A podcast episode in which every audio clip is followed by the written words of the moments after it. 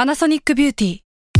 มากกว่าเครื่องเป่าผมด้วยนาโนอีเทคโนโลยีล่าสุดที่จะเปลี่ยนทุกประสบการณ์ที่คุณเคยมี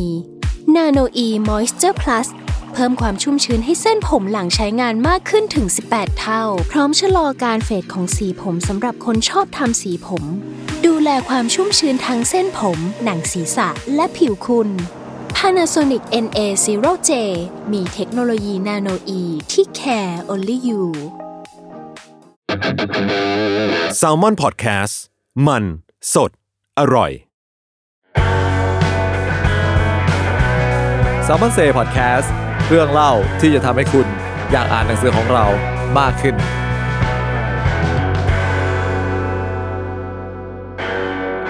สวัสดีครับก็กลับมาพบกับ s ซ l m o n เซอีกครั้งหนึ่งนะครับผมหลังจากเอ่อหยุดยาวกันไปครับตอนนี้เราก็ยังอยู่กับพี่อินพัชระสุขนิดเหมือนเดิมครับ ค่ะ EP ที่ผ่านมาเนี่ยเราก็เล่าเรื่องของอิรัสมุตทุนอิรัสมุตบุญรุตไปประมาณหนึ่งเนาะเรื่องของการที่ว่าทำอย่างไรถึงจะได้เข้าไปเป็นเอ่อผู้ได้รับทุนประมาณนั้นนะครับ แต่ว่ามันก็ไม่ได้เป็น how to ขนาดนั้นนะพี่อิมเป็นการเล่ากว้างๆมากกว่า ใช่ How to ไปหาได้ในหนังสือนะคะ แอบขายของอีกแล้ว เออถนัดนะคะงานนี้ ครับก็ SMS 0 4นะครับผมก็ ยังโค้ดส่วนลดยังใช้ได้อยู่นะครับ ใคร โอเค ที่อยากจะฟัง EP ที่แล้วแล้วรู้สึกว่าเอ้ยอยากจะได้รายละเอียดอะไรเพิ่มเติมนะครับ ก็ไปอ่านได้ในหนังสือยามูลเจเนเรชันนะครับเผอพันธุ์แห่งการเรียนรู้ครับผม ก็จริงๆที่ฟังมาจากอีพีแล้วคร่าวๆเนี่ยก็รู้สึกว่าที่จริงเราก็ไม่ได้ต้องพยายามอะไรมากขนาดนั้น เพียงแต่ว่าขอให้เป็นตัวของคุณเอง แล้วก็ตอบคำถามให้ชัดเจนเนาะว่าเราอยากได้ทุนนี้ไปเพื่ออะไร แล้วก็หลังจากได้รับทุนแล้วเนี่ยเราจะสื่อสารสิ่งนี้ต่อไปอย่างไรใช่ไหมครับ อืและเราจะให้อะไรกับทุนนี้เนาะ ครับ ซึ่งการเขียนหนังสือเอรามูเจเนเรชันพี่อิมก็เหมือนเคยพูดเอาไว้เนาะในเหมือนกับให้สัมภาษณ์ในในแพลตฟอร์มแพลตฟอร์มหนึ่งว่ามันเป็นการให้อย่างหนึ่ง คือพี่อิมมองว่าการได้รับทุนเนี่ยในแง่หนึ่งก็พิเวเลต อืม อย่างหนึ่งในสังคมใช่ไหมครับ ค่ะ แล้วก็การเขียนหนังสือนี้ออกมาเนี่ยมันก็เป็นเหมือนกับการสื่อสาร อืม ออกมาเพื่อแบบว่า เขาเรียกว่ายังไงอะการเขียนหนังสือนี่มันเหมือนการตอบแทนโอกาสที่ได้ อืม ด้วยการสื่อสารออกมา อืม ใช่ ก็คือคิดเรื่องนี้มาตลอดเนาะจริงๆ ไม่ใช่แค่กับทุน คือเราในหนังสือก็เล่าว่าภูมิหลังของเราจริง ๆ เราก็มาจากย่านที่ไม่ได้เป็นคือเป็นก็มาจากชุมชนของเตย ครับ ตอนช่วงตอนเด็กเนาะแล้วก็มีโอกาสทางการศึกษาที่ดีมาโดยตลอด อืม มันก็เป็นสิ่งที่รู้สึกอยู่ในใจ เวลามีคนบอกว่า เฮ้ยเรียนได้ดีทำอะไรได้ดี ครับ เราจะมีภาพเปรียบเทียบตลอดว่า จากชุมชนหนึ่งอะที่คนไม่มีโอกาสเลยอะ ครับ เราเห็นเพื่อนที่ก็ไม่ได้เติบโตได้ดีในชีวิต ครับ แต่ถามว่านั่นมันเป็นเพราะว่าเขาไม่เก่งหรืออะไรอย่างนี้หรอ เปล่าเลยมันเป็นแค่สภาพแวดล้อมที่เขาอยู่ ครับ ในขณะที่บางโรงเรียนหรือมหาลัยหรือแบบสถาบันทางการศึกษาที่เราได้เข้าไปเกี่ยวแล้วมันเป็นโอกาสที่ดี ทุกคนมันก็เติบโตไปได้ด้วยดี ฉะนั้นถามว่าแฟกเตอร์ที่มันเป็นตัวแปรในการหล่อหลอมคนคนหนึ่งว่าจะเก่งไม่เก่งหรือ เออ มีโอกาสที่ดีในชีวิตมันคือ มันคือคนคนนั้นเหรอ เปล่า มันคือสภาพแวดล้อมที่อยู่ข้างๆเขาต่างหาก ครับ ฉะนั้นมันเป็นความรู้สึกที่อยู่กับตัวว่า เออ ถ้าเรามีโอกาสที่มันได้ดีแล้วอะเอาแค่กับตัวเองอย่างเดียวมันพอเหรอ ครับ เออ มันเลยรู้สึกว่าอยากทำอะไรก็ได้ ให้มันส่งต่ออันเนี้ยให้ได้มากที่สุด ครับ แล้วจริง ๆ งานเขียนมันก็เป็นสิ่งที่รักอยู่แล้วเนาะ ฉะนั้นถ้ามันจะมีการสื่อสารแล้วบอกให้ทุกคนรู้ งานเขียนมันก็เลยเป็นสิ่งที่ตอบโจทย์ที่สุดที่หนึ่งคืออยากบอกว่าทุนน่ะมันไม่ได้เป็นเรื่องยากมากเกินไป หลาย ๆ ครั้งคำนี้มันค่อนข้างเหมือน เหมือนอินทิเมตเราพอสมควรเหมือนทำให้เรารู้สึกไม่แน่ใจไม่แน่เออมันจะได้เหรออะไรเงี้ยอยากให้รู้ว่าทุนฟรีไม่ใช่แค่อีลาสมุสนะมันมีเยอะมาก ครับ แล้วก็อยากให้รู้ว่าการสิ่งที่เขามองหาในตัวคนน่ะ มันไม่ใช่แค่เรื่อง GPA หรือว่าเรื่องการวัดผลทางการเรียนอย่างนั้นอย่างเดียว เขามองหาคุณที่เป็นคุณนั่นแหละ เพียงแค่คุณต้องหาให้เจอว่า คุณมีอะไรที่คุณจะสามารถไปแชร์ให้กับเขาได้ ครับ อืมเพราะว่ามันเห็นแล้วจริง ๆอะว่าหนึ่งโอกาสอะมันต่อไปได้เยอะหลาย ๆ โอกาสในชีวิตมาก ครับ ก็เลยเนี่ยเป็นจุดประสงค์หลักที่ทำให้แบบเอออยากเขียนเล่มนี้ออกมา ครับจริง ๆ มันก็เป็นศาสตร์ตั้งต้นหนึ่งของ ไม่จำเป็นว่าต้องตอบโจทย์การรับทุนหรือว่าอย่างนี้ก็ได้เนาะ อืม มันคือศาสตร์ตั้งต้นของชีวิตเหมือนกันนะที่ว่าเราต้องตอบให้ได้ว่าตัวเราเองอะเป็นใคร ถูก แล้วก็แบบมีเพอร์โพสอะไรในชีวิต ใช่ คือไม่ว่าคุณจะทำอะไรก็ตามอะ จริงอืม ยังไงคุณก็ต้องแบบเซตเรื่องนี้เอาไว้อยู่แล้ว อืม แล้วมันจะทำให้ผมรู้สึกว่ามันจะทำให้ทำงานง่ายขึ้นหมายถึง อืม ทำงานในแง่ของการใช้ชีวิตได้ง่าย ใช่ ขึ้น อืมเราจะไม่มัวแต่ถามโลกตลอดเวลาว่าโลกจะให้อะไรฉันที่ทำงานจะให้อะไรเราคนรอบข้างจะให้อะไร แต่คำถามที่เราจะถามตัวเองอยู่ตลอดก็คือ แล้วเราล่ะทำอะไรให้คนอื่นได้บ้าง ครับ ซึ่งถ้ามองในแง่นี้นะเอาจริงๆมันมันง่ายมากเลย เพราะว่าเราเป็นสิ่งเดียวที่ควบคุม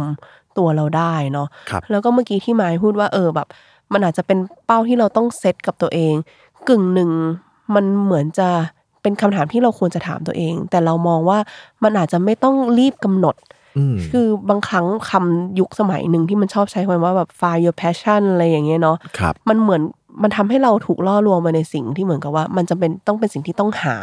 หรือเราต้องกำหนด ครับ หรือว่ามันมีสิ่งเดียว แต่ว่าจริงๆเซนส์ของการเรียนรู้อ่ะมันเห็นเลยว่ามันคือการ evolve มันคือการเปลี่ยนตัวเองไปเรื่อยๆ ครับ วันหนึ่งเราอาจจะให้ด้วยเซนส์แบบนี้ อืม ด้วยเรื่องแบบนี้ด้วยตัวตนของเราแบบนี้ ครับ อย่างเช่นช่วงที่ผ่านมาที่เราทำงานในภาคสังคมเราก็อาจจะ contribu ในแง่นั้น ครับ แต่ในวันหนึ่งที่เราเปลี่ยนไปแล้ว เราสนใจสิ่งอื่น เราก็สามารถเปลี่ยนไปให้ในรูปแบบอื่นได้เหมือนกัน ฉะนั้น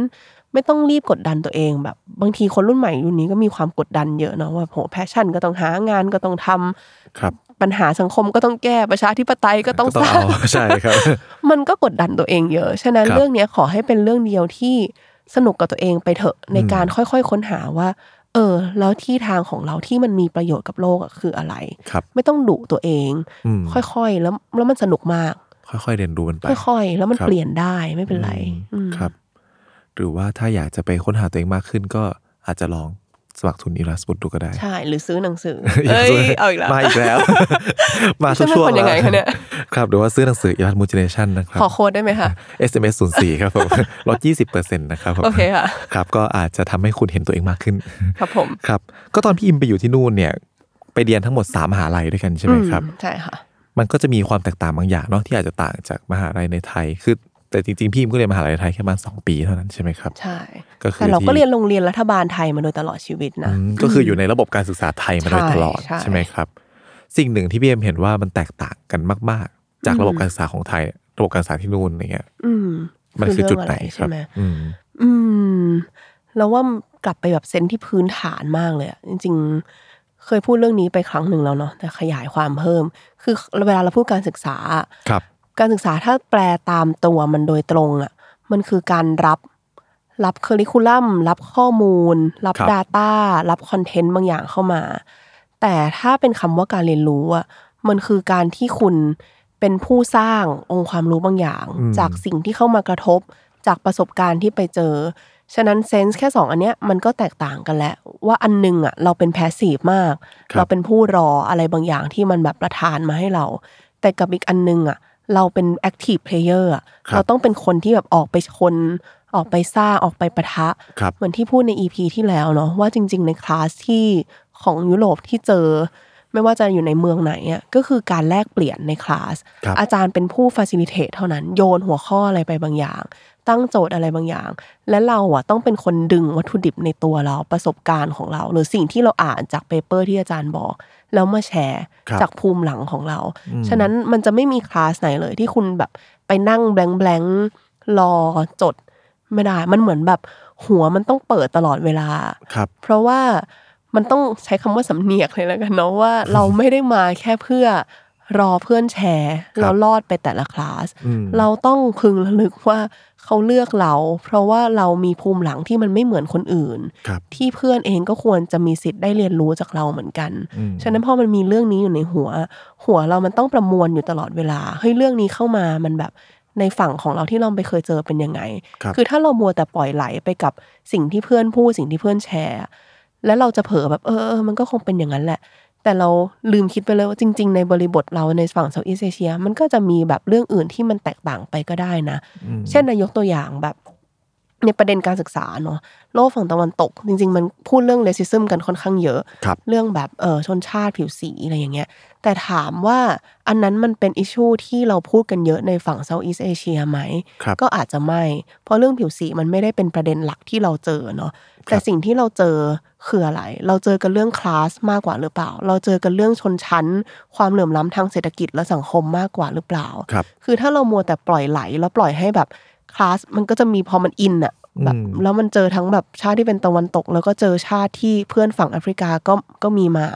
มันก็จะคุยกันเรื่องนี้อยู่นาน ครับ แต่ถ้าเรามัวแต่แบบ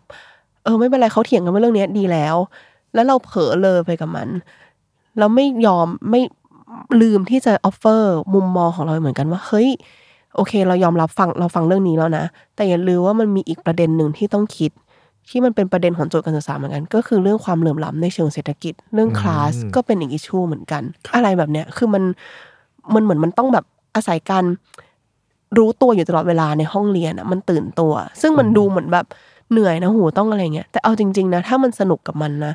เราจะโคตรสนุกเลยกับการแบบ stay awake ตลอดเวลาในห้องเรียนอะมันตื่นตัว เคยอยู่ในสภาวะตื่นตัวแล้วแบบหันมาอีกที่เอ้าคุยกันแบบสองชั่วโมงจบไปแล้ว ครับ ซึ่งมันเป็นเซนส์ที่ดีมากของของการเรียนอะมันไม่เหมือนกับแบบ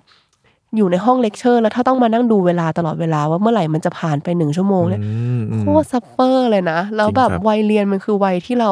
เฟรชที่สุดแล้ว เรามีพลังงานที่สุดแล้ว แต่เรากลับมานั่งปล่อยให้นาฬิกามันไหลไปเนี่ย เศร้านะเว้ย ครับ แต่ถ้าเราเจอการเรียนรู้ที่เราแบบ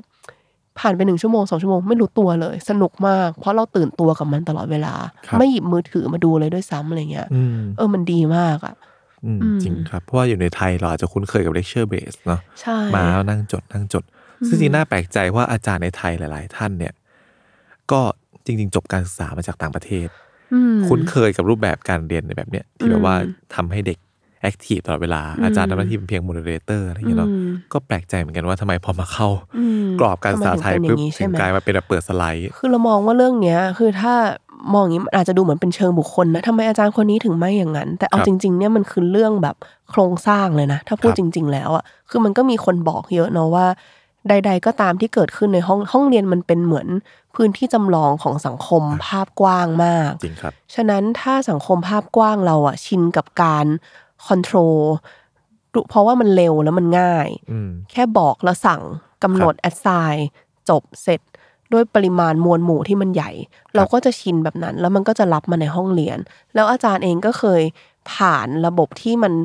มีความเป็นไฮรักีครูต้องเป็นครู ครูต้องอยู่หน้าห้อง อืม ครูต้องเป็นคนบอก ครูต้องเป็นคนสอน มันก็ไม่แปลกที่ถ้าเราเนี่ยถ้าเราไม่ตื่นตัวกับมัน ถ้าเราไม่ตั้งคำถามกับมัน เราก็อาจจะเป็นหนึ่งคนที่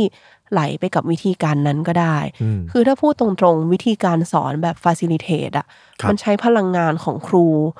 มากกว่าเยอะในการที่มันจะต้องประคองกลุ่มไป แล้วมันก็ต้องมานั่งใส่ใจมาต้องฟังนักเรียนทุกคน แล้วก็เหมือนประชาธิปไตย เนาะ การฟังทุกคนมันช้า จริงครับ มันไม่เร็วมันไม่ง่าย มันไม่เหมือนกับการบอกเลย สั่งเลยทำเลย ตรวจข้อสอบคำถามเดียวกันกับทุกคนเลย อืม มันไม่ง่าย ครับ มันช้ากว่าเยอะมาก แต่คำถามคือ คุณจะมองการเรียนรู้เป็นแค่ช็อตเทอม เป็นหนึ่งเทอมการศึกษาหนึ่งปีการศึกษาแล้วจบไป หรือคุณจะมองการเรียนรู้ของนักศึกษานักเรียนคนหนึ่ง เป็นตลอดชีวิตว่า โอเคในหในห้องเรียน 3 เดือนเนี้ยมันอาจจะไปอย่างช้ามากเลยนะ ครับ แต่สิ่งที่มันเกิดขึ้นในคลาสนั้นกับเขาอะมันจะติดตัวติดความคิดเขาไปตลอด อืม ซึ่งเรามองว่าถ้าครูมองอะไรที่เป็นในเชิงลองเทอมมากกว่า นักเรียนเองก็มองในเชิงลองเทอมมากกว่า ไม่ได้มองแค่ว่า ฉันจะต้องมาเพื่อให้ GPA เทอมเนี้ย อ่ะ ซึ่งเป็นคแค่รับ แบบ 3 เดือนของชีวิตเราอ่ะมันดี แต่ อืม เรามองไประยะยาวเลยว่า เรามองว่าฉันจะได้อะไรจากการเรียน 3 เดือนเนี้ยไปตลอดชีวิตอ่ะ อืม โจทย์มันจะเปลี่ยน แล้วเราจะอดทนกับความความความช้า ความเฉื่อย ความแบบยังไม่เก็ตของมันมากขึ้น อืม อืม เออพอพูดอย่างนี้ปุ๊บมันก็โอเปลี่ยนความคิดเหมือนกันนะครับ อืม คือบรรยากาศการเรียนมันก็เชื่อมโยงกับโครงสร้างทางสังคม เออ โครงสร้างแบบหลาย ๆ อย่างของประเทศเนาะ อืม ที่ทำให้การออกแบบการเรียนเนี่ยมันกลายมาเป็นแบบนี้ ม อีกแง่หนึ่งก็อาจจะเป็นเรื่องของพวกนโยบายของพวกสถานศึกษาต่าง อืม ๆ ที่อาจารย์หนึ่งคนต้อง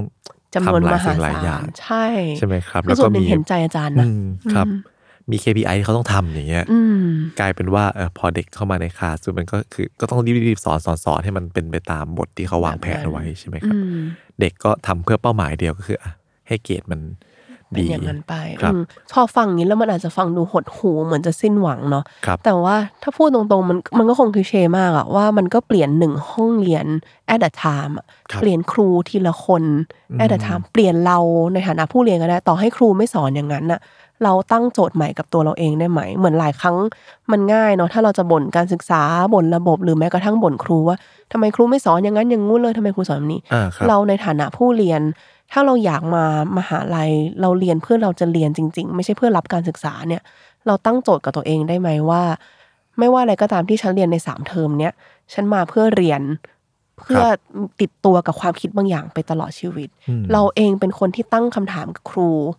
หรือเสนอแนวทางใหม่ ๆ ในห้องเรียนได้หรือเปล่า เราเป็นคนที่หยอดความเห็นใหม่ ๆ ให้กับห้องเรียนได้หรือเปล่า เราเป็นผู้เริ่มที่จะสอนด้วยซ้ำ อืม ได้ไหมต่อให้เราในโพสิชันมันคือนักเรียนเนาะ ครับ แต่ฉันเนี่ยแหละที่จะเป็นคนที่กระตุ้นความคิดให้มันเกิดการเรียนรู้แล้วอย่างในห้องเรียนได้หรือเปล่า อืม อืมคือกลับมาเรื่องนั้นนะว่าการคอนโทรลตัวเองมันง่ายกว่ามากกว่าการที่มานั่งแบบ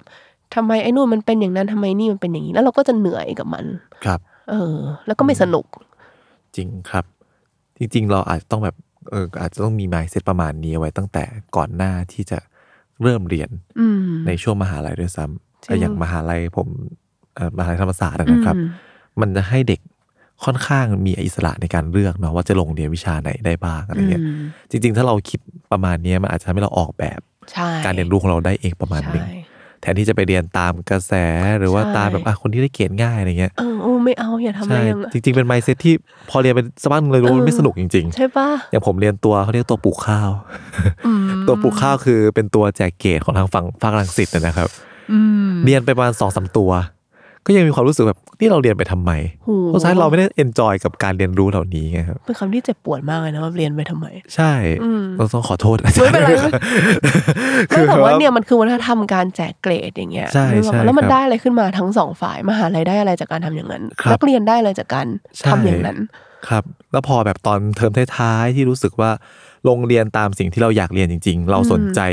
คิวเรียสกับมันจริง เออ เฮ้ยมันสนุกกว่าเยอะแล้ว ใช่ปะ เกรดดีกว่าจริง ๆ ด้ว เอย อ ครับ หรือต่อให้เกรดไม่ดีกว่านะ อืม เราก็จะติดตัวไประยะยาว คือเอาจริงๆนะ เกรดต่อให้แบบตัวนี้ยากแต่อยากเรียน อ่ะ มาก ใช่ใช่ ต่อให้มันได้ C นะ เราก็จะเจ็บปวดกับไอ้เลข C บน transcript เราอะอย่างมากก็อ่ะสามวันเวลาเห็นเกรดอยู่บนสมุดหรือว่าอ่ะสามเดือนหรือว่าอะไรก็ตามแต่ อืมจริงครับ แต่สิ่งที่เราได้จากการไปเรียนเรื่องยากที่เราอยากเรียนรู้อะไอ้วิชานั้นอะเราไม่เคยลืมไปจากหัวเลยนะ อ่านี่จริงอันนี้จ เอ ริง อ ใช่ ฉะนั้น ครับ มองอะไรให้เป็น long term ไม่ใช่แค่กับเรื่องเรียนเลยเราว่า ครับ กับทุกทุกทุกโจทย์ในชีวิตอะ จริงครับ เออ เพราะบางคนก็จะมีเขาเจออีกอันหนึ่งคือหนีอาจารย์ ของของแบบธรรมศาสตร์มันหนีได้เนาะ อืมอืม ครับแบบเอ้ยพอเทอมนี้ได้คนนี้ก็ถอนเลยดรอปออก โอ้ รอแบบโรงเรียนใหม่เทอมหน้าอะไรเงี้ย ซึ่งจริงๆผมว่า เลือกอาจารย์อะอาจจะดีกว่าเลยซ้ำหมายถึงว่าไม่ได้หนีในแง่ที่ว่าเอ้ยคนนี้ดุๆนะโหดนะให้เกรดยากเนี่ย เราอาจจะเลือกจากแบบคนที่เราอยากจะเรียนรู้กับเขาอะ จริงๆ อะไรอย่างนั้นนะ จริง โดยที่ไม่ต้องกลัวว่าผลมันจะออกมาเป็นอย่างไร เซนส์ของผู้เลือกก็คือ active player แหละ ครับ คือเราเป็นคนเลือกไม่ใช่รอให้มันเนี่ยมีซิลบัสมาแล้วก็ลงไปตามนั้นอะไรอย่างเงี้ย ครับ เราต้องเป็นผู้กำหนดเองให้ได้ อืม ซึ่งวัยยี่สิบนะ มันเป็นวัยที่มันแบบตื่นตัวตื่นรู้สุดแล้วอะแล้วสี่ปีของชีวิตในรั้วมหาลัยอะเสียดายนะ ถ้าจะมัวแต่ไปแบบทำตามๆไปเพื่อให้มันจบ อ่ะ จบ จริง อะไรอ ครับ ย่างเงี้ยเออ อืมพอพูดถึงประเด็นนี้แล้วรู้สึกว่าทางฝั่งแบบมหาลัยในยุโรปเนี่ยมันเปิดโอกาสให้เราได้ลองมากกว่าเยอะไหมครับ ในแง่ของการที่ว่านอกจากบรรยากาศในห้องเรียนแล้วเนี่ย อืมอืม การได้ลองเรียนรู้หลาย ๆ อย่าง อืม นอกห้องเรียนด้วยเงี้ย อืม มันมันทำได้มากกว่าแค่ไหน อืมเราอาจจะพูดในมุมของปอโทเนาะเพราะว่าตอนปอตรีเราไม่ได้เรียนมา ครับ อย่างอ r ล s สมุสเองด้วยความที่มันเป็นการเดินทางอะ่ะเขาคือตอนแรกอะ่ะ เทอมแรกเรามีความรู้สึกผิดทุกครั้งที่เราจะเดินทางเพราะเรารู้สึกว่าเราไม่รับผิดชอบกับการเรียน ครับ แต่ไปไปมาทั้งจากเพื่อนเองจากอาจารย์เอง มันกลับเป็นสิ่งที่เขาสนับสนุนด้วยซ้ำให้เราออกไปจากห้องเรียนตลอดเวลา ครับ บางคลาสถ้าเรารู้สึกว่าวิชาเนี้ยอ่านได้ ไม่เป็นไรไปพักไปแบบไปอยู่อัมสเตอร์ดัมก็ได้อะแล้วค่อยอ่านแล้วค่อยนี่มา คือไม่ต้องเข้าก็ได้ ไม่ต้องเข้าก็ได้ คือการเดินทางมันเหมือนกลายเป็นสิ่งที่ถูกสนับสนุนว่ามีความสำคัญไม่น้อยไปกว่ากัน แล้วก็ไอ้ที่เราแบบ เราไม่รู้ว่าในไทยซิดอินกันแค่ไหนเนาะ ครับ แต่ที่นู่นอ่ะมันสามารถแบบกระโดดข้ามไปด้วยโดยตลอดได้ตลอดเวลา ครับ เช่นมีคลาสที่มันเป็นเราโยคะเรายังโรงเรียนเลยอะ หลากหลายมาก หลากหลายมากหรือ ครับ จะแบบดนตรีหรือแม้กระทั่งเป็นฟลามิงโกแดนซ์อะไรอย่างเงี้ย อืม ที่มันดูไม่เกี่ยวเลย แต่ถามว่ามันไม่ใช่เป็นการเรียนรู้หรอ มันก็เป็นการเรียนรู้วัฒนธรรมผ่านคนที่เราไปเจอในคลาสนั้น โดยไม่รู้ตัวเหมือนกันนะ ม เออฉะนั้นแบบ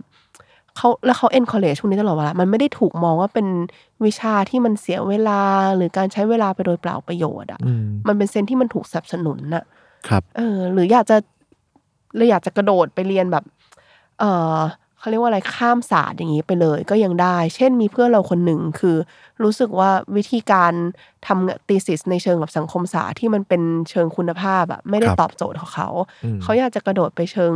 ไปเชิงปริมาณอย่างเงี้ยไปเลยก็ได้ โดยใช้แบบสแตทอะไรพวกนี้มาเขาก็ลงข้ามไปสแตทที่มันไม่ได้อยู่ในโปรแกรมที่ให้มา อื มันก็สามารถทำได้ แต่ ครับ เนี้ยมันก็คือการที่คุณ voice out ก่อนว่า มันมีบางอย่างไม่ตอบโจทย์กับสิ่งที่คุณได้รับ แล้วคุณขอเลือก ครับ ที่จะกำหนดทางของตัวเอง อืม อืม แปลว่าเราเมเนจตัวเองได้ประมาณหนึ่งเนาะในการ เรา เลือก ใช่ คือหลายครั้งคำว่า manage ตัวเองอะบางทีเราคิดว่า เอ้ย จะต้องรอให้มันเป็นชอยให้เกิดขึ้นกับเราก่อน แต่บางครั้งอะไม่ต้องรอ เอาแค่อย่างน้อย ให้เราได้ถามเหมือนที่พูดไปใน EP แรกเนาะ ครับ อย่างน้อยถ้ารู้สึกว่าอยากอะลองหาทางก่อน ถามก่อนว่ามันมีทางไหม ครับ มันทำได้ไหม อืม หรือแม้กระทั่งเขาตอบว่าทำไม่ได้อะเราหาทางที่จะทำได้เองด้วยตัวของเราเองได้ไหม อืมจริงครับ อืม อย่าไปคิดว่ามันมีช้อยเดียวเนาะ ใช่ ครับ พยายามสร้างช้อยด้วยตัวเอง ใช่ต้องเป็น active player ตลอดเวลา ไปคิดคำเนี้ย ฉันต้องกำหนดเองกำหนดเอง ครับ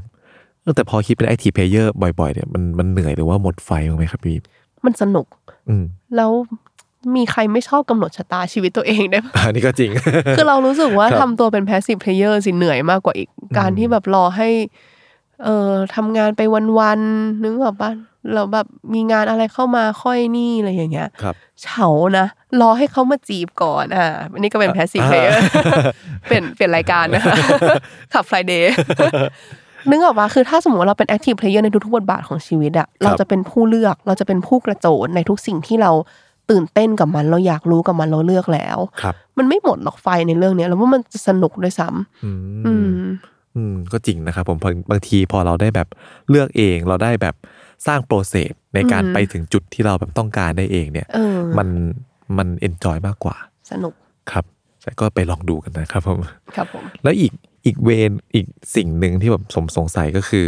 พอไปอยู่ที่นั่นแล้วอะไรเงี้ยนอกเหนือจากเรื่องราวในห้องเรียนเนี่ยพี่เอ็มเองเจอกับอะไรที่แบบมันเป็น culture shock มากน้อยแค่ไหน อืมเขาเจอช็อก เพราะมันหลายประเทศมากเลยเนาะที่ไป อืมอืมมันก็จะเจอคือเอาจริงๆเขาเจอช็อกพอเจอบ่อยๆอ่ะมันจะเริ่มไม่ช็อก ครับ แต่ถ้าเมื่อไหร่ก็ตามที่เป็นสภาวะปกติอะ อืม เราจะเริ่มช็อกแล้ว เราจะเริ่มถามตัวเอง ครับ เช่นพอเทอมสุดท้ายในยุโรปเนาะคือตอนนั้นเดินในบาร์เซโลนาแล้วมีคนแบบเหมือนจะดึงกระเป๋าอะไรเงี้ย ครับ แล้วมันเริ่มไม่ช็อกคืออะไรก็ตามที่มันเริ่มปกติไปแล้วเราจะเริ่มสงสัยว่าเอ๊ะนี่มันไม่ได้เกิดการเรียนเขาเรียกว่าอะไรเราเราเราทำทุกอย่าง normalize ไปแล้วหรือเปล่า มันเริ่มเป็นสิ่งปกติที่มันเกิดขึ้นกับเราไหมฉะนั้นเขาจะช็อก มันเกิดขึ้นจนมันเป็นปกติอะแต่ถ้ายกตัวอย่างให้ชัดเราว่าแต่ละประเทศอะมันมีความต่างกันให้มันเป็นใช้คำว่าเซอร์ไพรส์ดีกว่า ครับ ของด้วยตัวของมันเองอยู่แล้ว EP ที่แล้วพูดไปในเชิงแบบลักษณะของคนในแต่ละที่ไม่เหมือนกันโดยสิ้นเชิงเนาะ ครับ คนสเปนที่แบบเป็นฝั่งร้อน personality เขาก็จะมีความกระฉับกระเฉงว่องไว พร้อมที่จะแบบกอดคอกันตลอดเวลาพ ครั อบ ไปอยู่นอร์เวย์ที่มีความหนาวเย็นอย่างเงี้ยแล้วมันข้ามมันข้ามไปในแบบเทอมเดียวอะ ครับ ที่มันเปลี่ยนทันทีเราก็เห็นความสงบเสงี่ยมของผู้คนความเคารพพื้นที่ของผู้คนโดยทันที ครับ พอไปอยู่เมาตาคนก็มีความชิลด้วยความที่เราไม่รู้นะแลนด์สเคปของภูมิศาสตร์อาจจะส่งผลต่อผู้คนก็ได้ การที่มีประเทศแบบทะเล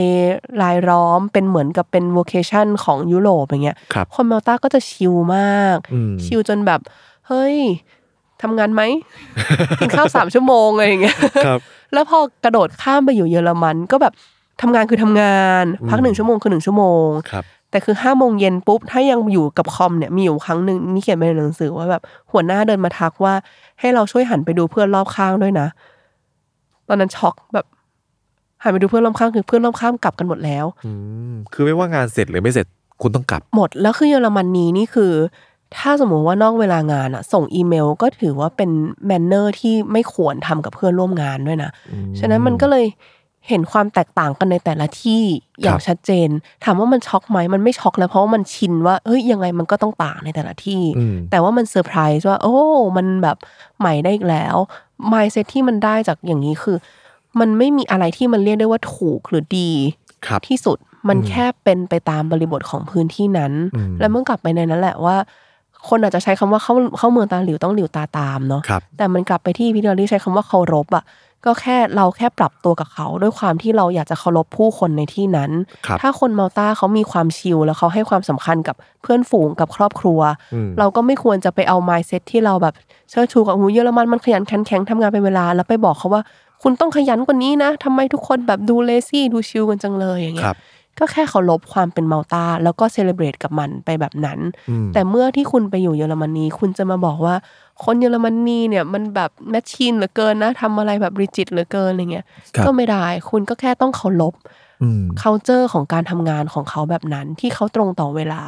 ครับ เราจะมัวแต่มาแบก c u เจอร์หนึ่งเพราะว่าฉันชอบพอกับ c u เจอร์นี้ แล้วไปบอกอีก c u เจอร์หนึ่งผิดมันไม่ได้ อืม อันนั้นน่ะต้องถามตัวเองแล้วว่า หรือคุณน่ะที่ที่ไม่ยอมปรับตัว อืม อืม อืมจริง ๆ จุดนี้ก็เป็นเหมือนกับไปสู่ไปสู่จุดที่เราเคยคุยกันเนาะว่าเออสุดท้ายมันก็เริ่มจากความเคารพ ใช่ จริง ๆ แล้วอีกคำที่ผมชอบก็คือคำว่าเซอร์ไพรส์ ม คือเราอาจจะแบบแทนที่จะคิดว่ามันเป็น culture shock เนี่ยมันเป็น culture surprise แทน ใช่ เป็นเซอร์ไพรส์ใหม่ๆที่เราไปเจอในแต่ละที่มากกว่า แล้วมันตื่นตัวนะเวลาเจอ ครับ เซอร์ไพรส์มันแบบโอ้ อ่าใช่ แบบนี้ก็ได้เหรออะไรอย่างเงี้ย อืมมันจะมีความแบบพร้อมเปิดรับมากกว่าเนาะ ใช่ แบบอยากจะโอเพนเข้ามาให้เราแบบได้เรียนรู้หรือว่าได้แบบเอนจอยกับมันอะไรอย่างเงี้ยแต่ผมแบบแอบถามนิดนึงคนมอลต้าเนี่ยเขาชิลกันขนาดไหน โอ้ ที่ว่าแบบจาก 2 นาทีเป็น 20 นาทีที่พี่เอ็มเคยพูดถึงไป ก็คือรถเมย์เนี่ยมันมีตารางตารางรถเมย์นะ มีเป็นบัสเกโดของมันเนาะติดทุกป้ายเลย ครับ แต่ไม่เคยมาตรงต่อเวลาเลย แล้วก็มีเป็นแอปพลิเคชันด้วยนะครับคือแบบโฮสก็บอกให้ดาวน์โหลดไว้อะไรเงี้ยแต่ก็ไม่เคยตรงต่อเวลา มันก็จะมีบางวันที่แบบวิ่งแบบว่าอ้าววันนี้ทำไมมาเร็วอ๋อจริง ๆ มันไม่ได้มาเร็วมันแค่เป็นรอบของรอบที่ผ่านมาที่มันเพิ่งมา แต่นี่คือวิ่งตาลีตาเหลือง โโห อะไรอย่างเงี้ยเออ ครับ คือมันเป็นแบบมีมีคำนิยามการเหล่แบบคนเมาต้าขนาดนั้นเลยไหมครับแปลว่ามันเป็น c u เจอร์หลักของประเทศเขาเลยไหมที่ ไม่รู้ว่ามันเป็น c u เจอร์หรือมันแล้วจริงๆ ถ้าเหมือนกับคนไทยที่แบบมีความอะไรก็ได้ ไม่ ครับ เป็นไรอะไรอย่างนั้นอ่ะ มันก็มีเออมันเป็นท่าทีของคนแบบนั้น แล้วคก็รับ เขาเป็นคนที่มีความเป็นคอมมูนิตี้สูง อืม เป็นคริสเตียนคาทอลิกเนาะฉะนั้น ครับ เรื่องความเป็นชุมชน ครอบครัว มันหนาแน่นมาก ครับ ฉะนั้นช่วงเวลาแบบกินข้าวอาหารมื้อเย็นกับครอบครัวกับเพื่อนฝูงอ่ะมันเป็นช่วงเวลาที่เขาให้ความสำคัญสูงมาก ไม่ต่างจากคนสเปน คือเราสังเกตมันมีทฤษฎีหนึ่งที่บอกว่า ภูมิศาสตร์ แล้วก็อุณหภูมิของแต่ละประเทศอ่ะจะกำหนดท่าทีของผู้คน อืม ซึ่งมันก็จริง ครับ เออไม่รู้ว่ามันส่งผลกับจิตจิตวิทยาหรือเปล่านะ เพราะแบบอากาศร้อนเนาะมันก็มีความกระชับกระเฉงต่างๆ แล้วมันก็ทำให้คนออกมาแฮงเอาท์ ค ใน รับ พื้นที่เอาดอได้มากขึ้น ก็ไม่ อืม แปลกที่เขาจะรักความแบบ g a t h e r i n g ต่าง ครับ ๆ แต่พอคนในเมืองหนาวมันก็ต้องอยู่กับที่อยู่ในแบบพื้นที่ที่มันเป็น close space ใช่ไหม ครับ นก็อาจจะรักความเป็น indoor รักพื้นที่ส่วนตัวเอออ ม รักแบบ privacy ของตัวเองอะไรอย่างเงี้ย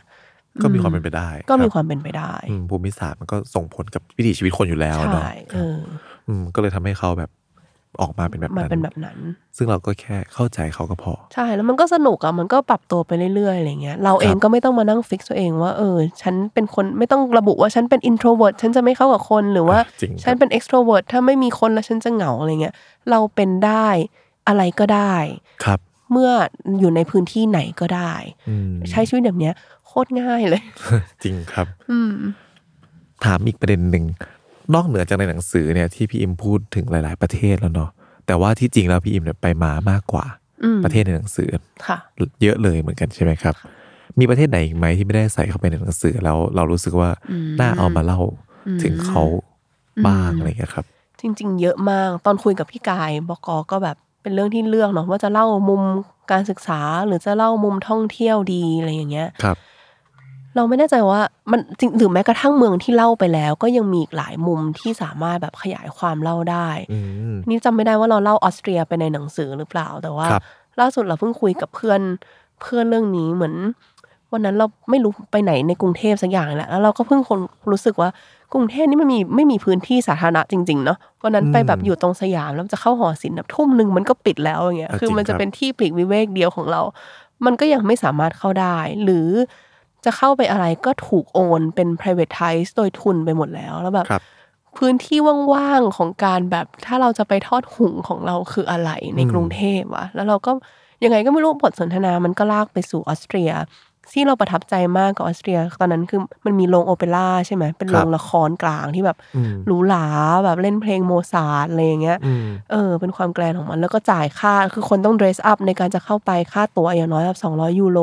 ครับ แต่สิ่งที่มันเกิดขึ้นกับเขาคือที่เราแบบแบบนี้ก็ได้วะคือเขาตั้งแบบโปรเจคเตอร์เอาดอเว้ย และเอาเก้าอี้พลาสติกอะ ครั มา บ วางไว้ข้างนอก อืม ก็คือถ้าคุณมีเงินน่ะ คุณก็เข้าไปดู อืม ถ้าคุณไม่มีเงิน ก็นั่งเก้าอี้พลาสติกข้างนอก หรือว่านั่งอะตามพื้นตามอะไรอย่างงี้ข้างนอกก็เลยแบบว้าวแบบ ครับ แล้วมันก็ไม่ได้มีเส้นแบ่งนึกออกปะว่าแบบ ละครพวกเนี้ยเป็นของชนชั้นสูงเท่านั้น อืม อืมคือใครมีเงินจ่าย คุณอยากแฟนซีกับตัวเอง วันนี้อยากหรูหรา ครับ ก็ไปอย่างนั้นก็ได้ แต่ถ้าเราไม่มีเราเป็นนักศึกษา เรายังมีสิทธิ์ในการเข้าถึงอะไรแบบนี้อยู่ อืม แล้วมันสะท้อนแนวคิดของแบบประเทศมาก ๆ เลยนะ ว่าเขามองผู้คนของเขายังไงอะ ครับ เออหรือแบบโครเอเชียก็เป็นอีกที่ที่เราละมากโครเอเชียเราเล่าในหนังสือไปเนาะแต่เราเล่าในมุมใช่ไหมพี่เราเล่าเรื่องเออพิพิธภัณฑ์ ครับ broken relationship อ่า museum ครับ อันนั้นใช่ไหมแต่ว่าจริง ๆ อีกมุมหนึ่งที่ตอนนั้นประทับใจกับโครเอเชียมากคือมันเป็นช่วงที่เออจำได้ไหมที่มันมีบอลโลกปีหนึ่งแล้วโครเอเชียเป็นอันดับสอง อ่าครับ เออ นึกออก ซึ่งจำได้ว่าแบบตอนนั้นนะคนโครเอเชียคือมีความเห่อกับบอลโลกครั้งนี้มากอะแล้วเราก็แบบทำไมเพื่อนทุกคนมันดูแบบตื่นเต้นกับไอีบอลโลกนี้จังวะ ครับ เออ เอาจริง ๆ แล้วเรารู้สึกว่าช่วงนั้นเป็นช่วงแบบกำหนดยุคใหม่ของโครโครเอเชียเลยก็ว่าได้นะ คือมัน อืม เป็นประเทศที่ประวัติศาสตร์เขาเจอแบบความเจ็บช้ำมาโดยตลอด ครับ ผ่านนสงคราม ซึ่งจริง ๆ มันก็ไม่กระถอยไปไม่ไกลเลยไม่ต้องถอยไปถึงสงครามโลกครั้งที่สองอ่ะ มันช่ คื วง อแบบ สง ห ค นึ่ ราม งเก้า ย็ เก้าศูนย์ ะ เอ ใช่ไหม อ ครับ ช่วงนั้น อืม ซึ่งจริงๆก็เป็นช่วงที่เราแบบเกิดแล้ว เราเกิด อื หนึ่ ม งเก้าแปดเก้าเนาะ ครับ แต่คิดดูว่าเพื่อนโครเอเชียที่เราไปเจอ เขาเป็นคนยุคที่เกิดมาพร้อมกับสงครามการเมืองกลางเมืองอย่างนั้นน่ะ ครับ แล้วมันก็เป็นภาพจำมาตลอดว่าโครเอเชียคือเมืองแห่งสงคราม สงครามสงคราม ครับ ฉะนั้นพอมีบอลขึ้นมา พอมันเป็นวิกตอรีใหม่ของประเทศที่คนทั้งประเทศฉลองร่วมกัน อืม ไม่มีการแบ่งกันในโครเอเชียอีกแล้ว ครับ แล้วว่ามันคือแบบการจุดประกายใหม่ ๆ ให้กับผู้คนในโครเอเชีย ว่าเฮ้ยเนี่ยมันคือแบบเส้นทางใหม่ของเขาที่เขาไม่ต้องถูกปลุกถูกผูกกับเนรทีฟของวอร์อีกต่อไปแล้ว ครับ เขาถูกผูกกับเรื่องเล่าชุดใหม่ที่เป็นเรื่องเล่าแห่งความเฉลิมฉลองก็ได้ เออและที่รักมากๆอย่างของโครเอเชียก็คือเป็นเมืองที่มีพิพิธภัณฑ์เยอะมากเป็นพิพิธภัณฑ์ท้องถิ่น ครับ เอะอะทุกคนจัดพิพิธภัณฑ์แล้วแบบประเทศนี้มันเป็นอะไรกันแบบ ม เออทุกคนดูมีพิพิธภัณฑ์ของตัวเอง ครับ ซึ่งมันก็สะท้อนว่า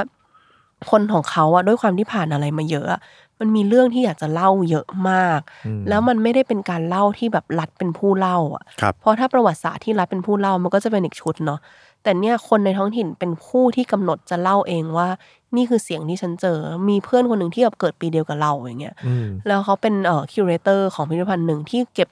ข้าวของจากตอนแบบช่วง 1991 ที่ตอนสงครามกลางเมืองของโครเอเชียอย่างเงี้ย ครับ แล้วมาเล่าว่ามันเกิดอะไรกับ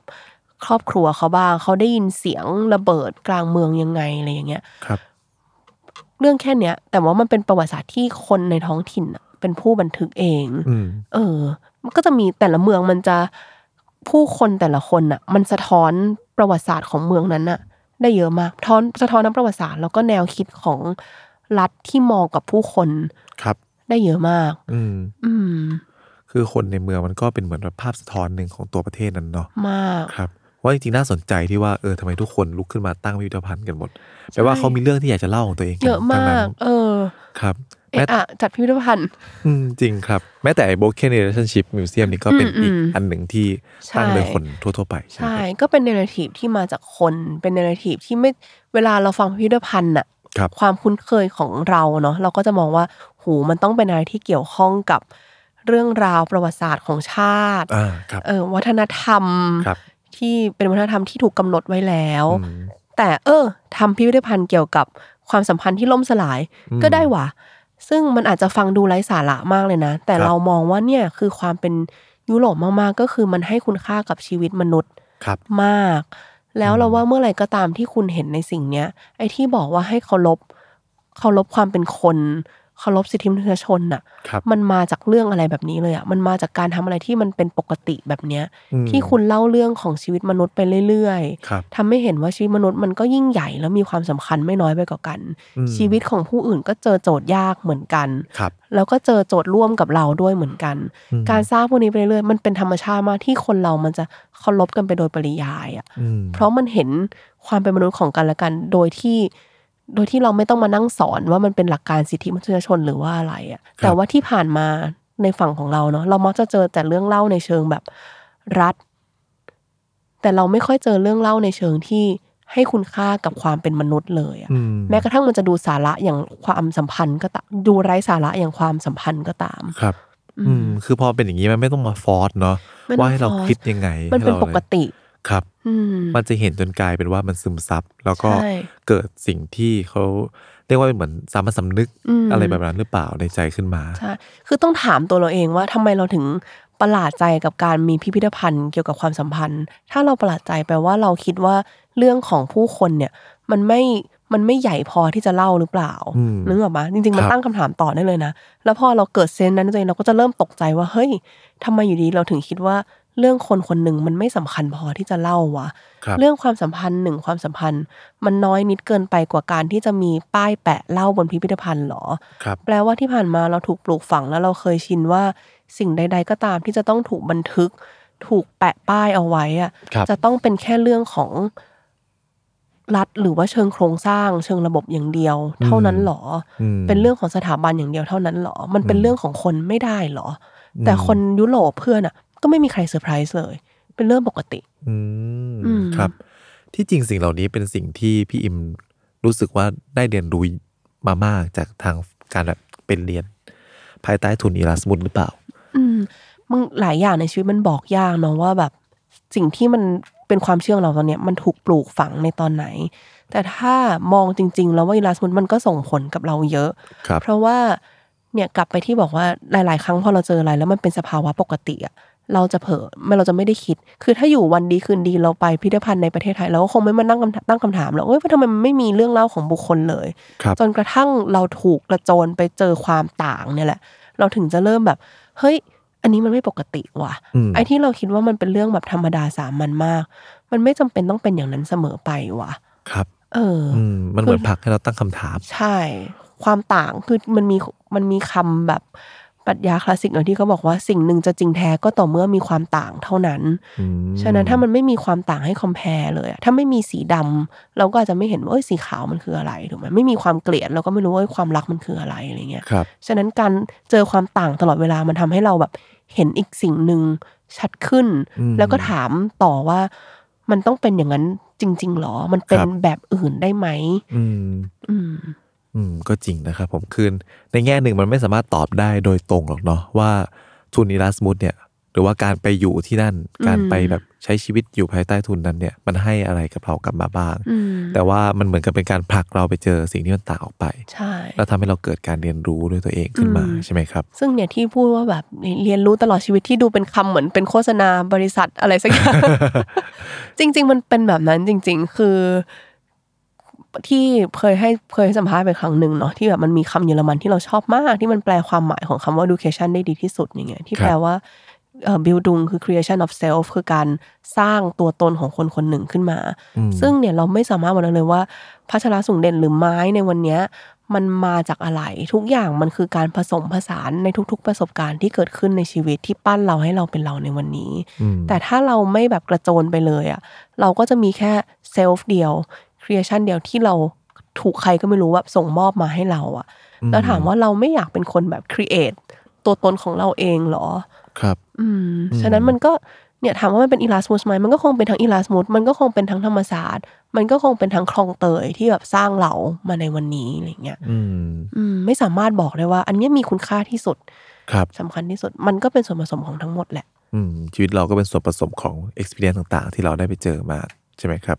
มีอีกเรื่องหนึ่งครับที่ผมแบบอ่านดูแล้วก็สงสัยก็คือว่าตอนนั้นพี่อิมไปเรียนมันคือเป็นแบบฝั่งยุโรปไปเลยเนาะ อืม แต่ปรากฏว่าเคสหนึ่งที่ใช้ในการทำเป็นทีสิทธ์ใช่ไหมครับ อืมอืม กลับมาเป็นที่สิงคโปร์ อ่า ทำไม อืม ถึงเลือกเป็นที่นี่ ทำไม ค เลือก รับ เป็นสิงคโปร์จริงตอนนั้นก็คิดเยอะมาก คือใจหนึงก็อยากอยู่ยุโรปนานๆแล้วก็เอ้ยแบบทำเรื่องของยุโรปมันก็มีหลายเรื่องให้ทำเนาะ ครับ แต่มันไปสะดุดอยู่ครั้งหนึ่งซึ่งจริงๆเป็นการสะดุดตั้งแต่ปอตรีแล้วคือตอนปอตรีคือหลายครั้งที่เราเรียนเปิดสารบัญมามีเคสตัดี้ไม่เคยเจอเคสตัดี้ในเซาท์อีสเอเชียเลย อื แม้กระทั่งตอนปอตรีมันเรียน international peace studies เนาะซึ่งมันก็แตะเรื่องหลักสิทธิมนุษยชนสากลค่อนข้างเยอะ ครับ แล้วเอเชียเอง Southeast Asia ก็เป็นภูมิภาคที่มีการริดรอนสิทธิเรื่องนี้ค่อนข้างสูง ครับ แต่กลับไม่ปรากฏเคสเลย พอมาเรียน education policy ในยุโรปก็เจอด i เลม่าเดิม อืม เปิดหนังสือมาเปิดเปเปอร์มา ไม่เคยได้เรียนอะไรเกี่ยวกับ Southeast Asia เลย เรา ครับ ถึงบอกว่าเราต้องทำตัวเป็น active player ในการพยายามจะแชร์ ม เรื่องราวจากฝั่งโลกของฝั่งเราอะ ครับ ไม่ใช่แค่ไทยนะคือถามเวลาพูดก็ต้องพูดว่ามันจากไทยเนาะเพราะว่าไทยก็ไม่ใช่ทั้งหมดของ Southeast Asia ครับ เออแต่ถ้าจะให้เพื่อนรู้สึกดีเลตมากขึ้น พอ Southeast Asia มันก็จะใหญ่ขึ้น อืม แต่เนี่ยมันไม่เคยหรือน้อยมากให้คลาสสิกสุดก็จะเป็นสิงคโปร์ ครับ ถูกไหมเพราะว่า อืม มันเป็นประเทศที่ดูแบบมีการพัฒนาหน่อย ครับ ฉะนั้นเราก็รู้สึกว่าอยากจะเป็น active player อีกนั่นแหละ อ่า เป็นผู้หยอ ครั ด บ knowledge บางอย่างที่มาจากฝั่งนี้ อืม คือคำของฟูโกเนาะที่เป็น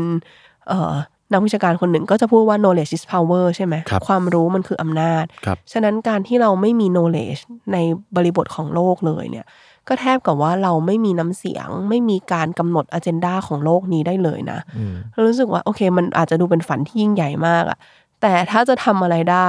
เรารู้สึกว่าเราอยากเป็นคนแชร์ เรื่องราวจากฝั่งนี้ออกไปบ้าง ครับ อืม ซึ่งตอนแรกก็คิดเยอะว่าโอเค พอตัดสินใจว่าจะเป็นอยากเอามาจากฝั่งภูมิภาคของเราเนี่ยแหละ ก็ถามต่อว่าแล้วจะเป็นที่ไหน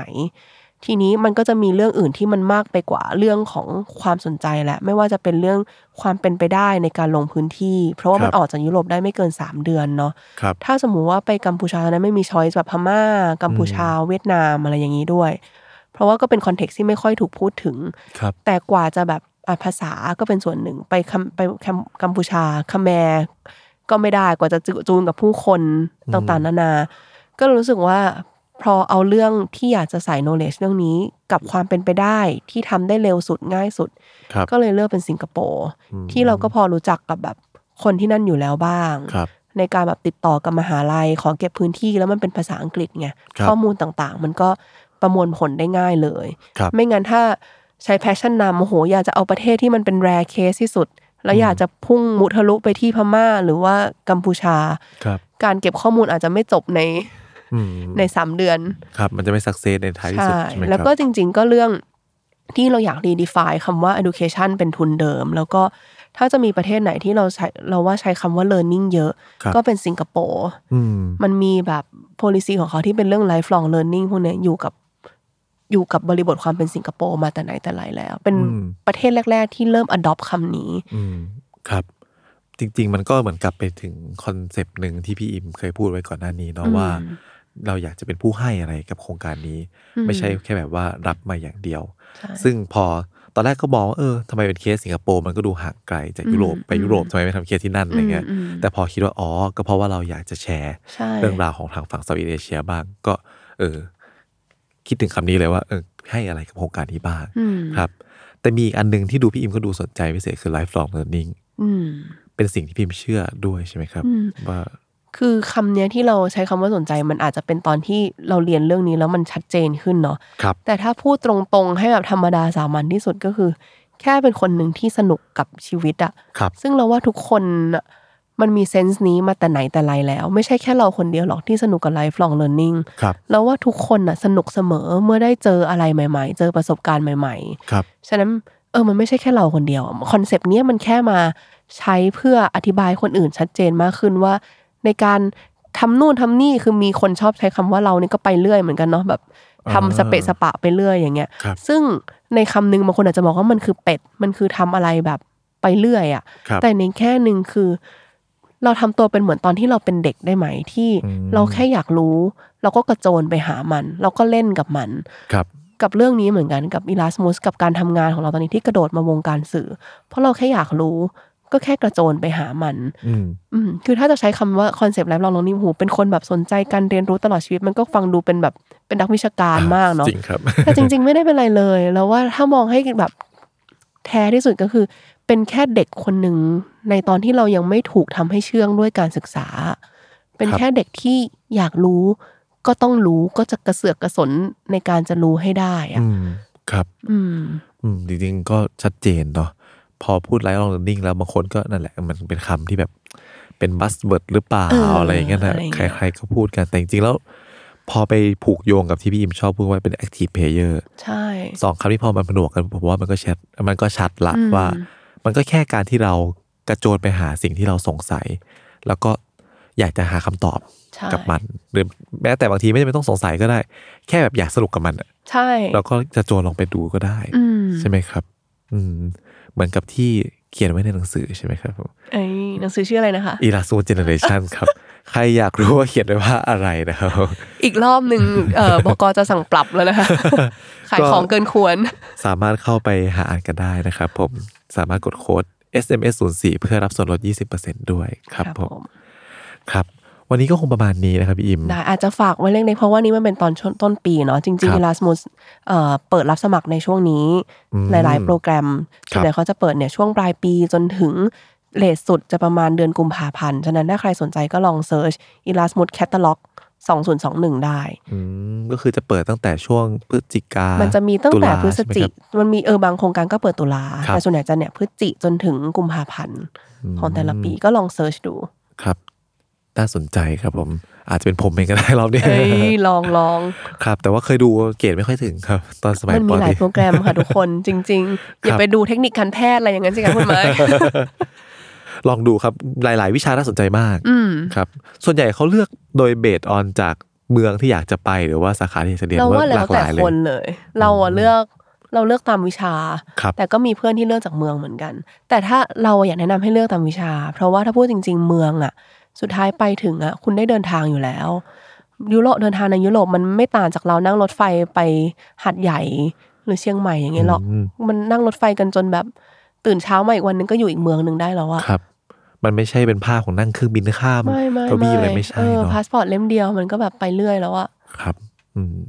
ก็เชิญชวนนะครับทุกคนครับ ก็ลองไปดูกันได้ เนาะ ง่ายสุดก็น่าจะเป็นเซิร์ชอิสัตมุส ใช่ บนดูสนอเข้าไปใน ใช่ Google อะไรอย่างนี้แล้วก็จะเห็นขึ้นมาครับ ใช่แล้ว ใครสนใจก็ไปลองดูกันได้ครับผม ก็ขอบคุณพี่อิมมากครับ ที่อยู่กับเรา ขอบคุณมากเหมือนกันครับ สอง EP นี้นะครับ ผมก็อย่าลืมนะครับ ใครอยากจะรู้เรื่องราวเพิ่มเติมอีกรอบหนึงแล้ว กัน ก็ไปซื้อหนังสือ e l a s m u s Generation นะครับเผ่าพันธุ์ในการเรียนรู้ ตอนนี้ก็มีส่วนลดอยู่ นี่ผมพูดซ้ำไปซ้ำมาแล้วว่า S พูด M ร S อบที่ สี่ ห้านะคะนี่เหมือนดูเป็นรายการ manipulation ปั่นหัวอย่างเงี้ย ลด 20%จริงๆน่าอัดสปอตเอาไว้ เอ เลย อ นะ พูดห้าครั้งคนจะจำเขาบอกไว้ โอเค นี่พอดีเลย โอ ค เค รับผม ครบแล้วนะคะ อย่าเกินไปมากไปกว่านี้ ครับที่แนะนำว่ามันหนังสือดีจริง ๆ ค ข รั อ บบ ผ คุณ ม นะคะ อ่าน ขอ แล้วบก็ คุณ เพลิด สำนั เพ ก ลิน พิมพ์แซล มาก มอนนะคะ คัดกรอง ค ช่ว รับยอีดิทอย่างดี แอบถามแบบพี่กายครับ จะมีเล่มใหม่ไหม อยากมากค่ะ ตั้งใจอยู่ ตั้งใจจะให้ต่อเนื่อง ครับ อืม ก็รอติดตามนะครับผม ก็ก่อนที่จะมีเล่มใหม่ก็ซื้อเล่มนี้กันก่อน ถูกค่ะ ครับ กันเยอะๆนะครับผม โอเค ครับผมขอบคุณพี่อิมมาก ขอ ครับ บผคุณ ม ไม้เหมือนกันครับ แล้วขอบคุณผู้ฟังทุกท่านนะครับ ที่อยู่กับเรามาต่อ ขอบคุณทุกคนค่ะ 2 EP นะครับสำหรับวันนี้ก็ประมาณนี้ สวัสดีครับ สวัสดีค่ะ